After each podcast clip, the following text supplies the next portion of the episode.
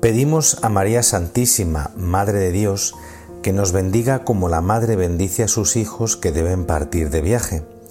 Un año es como un viaje que con la luz y la gracia de Dios pues pueda ser un camino de paz para cada hombre y cada familia, para cada país y el mundo entero. Hola, buenos días. Estamos siguiendo en la misa, eh, bueno, pues al apóstol San Juan.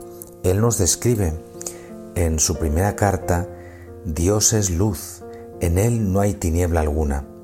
Y más adelante añade, Dios es amor. Estas dos afirmaciones juntas nos ayudan a comprender mejor la luz que apareció en Navidad y hoy se manifiesta a las naciones, es el amor de Dios revelado en la persona del Verbo encarnado.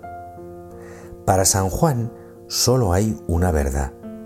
Esa verdad está en la carne de Cristo, en cuanto que en esa carne hemos visto, oído y palpado la revelación que Dios nos ha dado de su amor y su salvación. Según esto, una de las más serias preocupaciones de los apóstoles fue que las comunidades permanecieran en la fe, que no se dejaran torcer, desviar o aturdir de aquello que habían recibido. La fe tiene enemigos, sobre todo el demonio. Lo que pretende es arrancar la fe de nuestros corazones, haciéndolos incrédulos, indiferentes, incoherentes, herejes, etc. Por eso los apóstoles nos invitan continuamente a velar por la pureza de la fe que es la salvaguarda de nuestra identidad. San Pablo en las cartas pastorales insiste en la importancia de la sana doctrina y no solo en las cartas pastorales, sino también, por ejemplo, en la carta a los Gálatas. Dice, me sorprende que tan rápidamente desertéis del que os llamó por la gracia de Cristo y os paséis a otro evangelio, que no es otro, sino que hay algunos que os alarman y quieren deformar el evangelio de Cristo.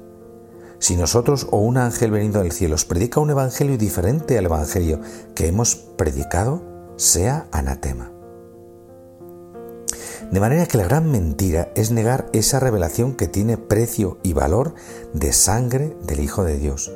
Y eso es lo propio del anticristo. Eso es lo propio de aquel o aquellos que se oponen al Señor Jesús. Por eso es fuerte la exhortación que nos dirige San Juan hoy. Permaneced en lo que habéis escuchado desde el principio. Es una advertencia severa. Este tipo de municiones, ¿verdad?, nos provienen eh, contra las novedades, entre comillas, un tema que aparece muchas veces en el Nuevo Testamento. El Evangelio es simple, contundente, eficaz. Las novedades, que no son profundizaciones, sino traiciones al Evangelio, son retorcidas, tratan más de seducir que de salvar, acarician nuestra conducta, no la cambian, porque no pretenden la salvación, sino la perdición. Es así de sencillo y así de claro. Deberíamos acostumbrarnos, lo sabéis porque os lo he dicho muchas veces, a recitar habitualmente el credo, recitarlo con amor, con gratitud, despacio, de manera gozosa, como una liturgia del corazón. Los cristianos que ya creían no se contentaban con eso, sino que se acercaban y eran fieles a las enseñanzas de los apóstoles. Si queremos perseverar en lo que se nos ha anunciado desde el principio, no solo necesitamos recitar el credo, claro que sí, sino también profundizar en la hermosa armonía y complementariedad de los misterios de nuestra fe. Porque si son graves los daños que nos amenazan, no es menor el poder y el amor del que quiere defendernos. Por otra parte, en este día la Iglesia celebra a San Basilio Magno y a San Gregorio Nacianceno, obispos y doctores de la Iglesia.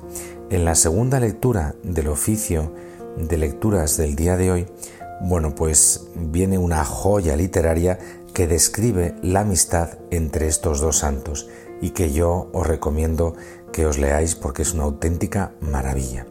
Feliz día para todos. Amén.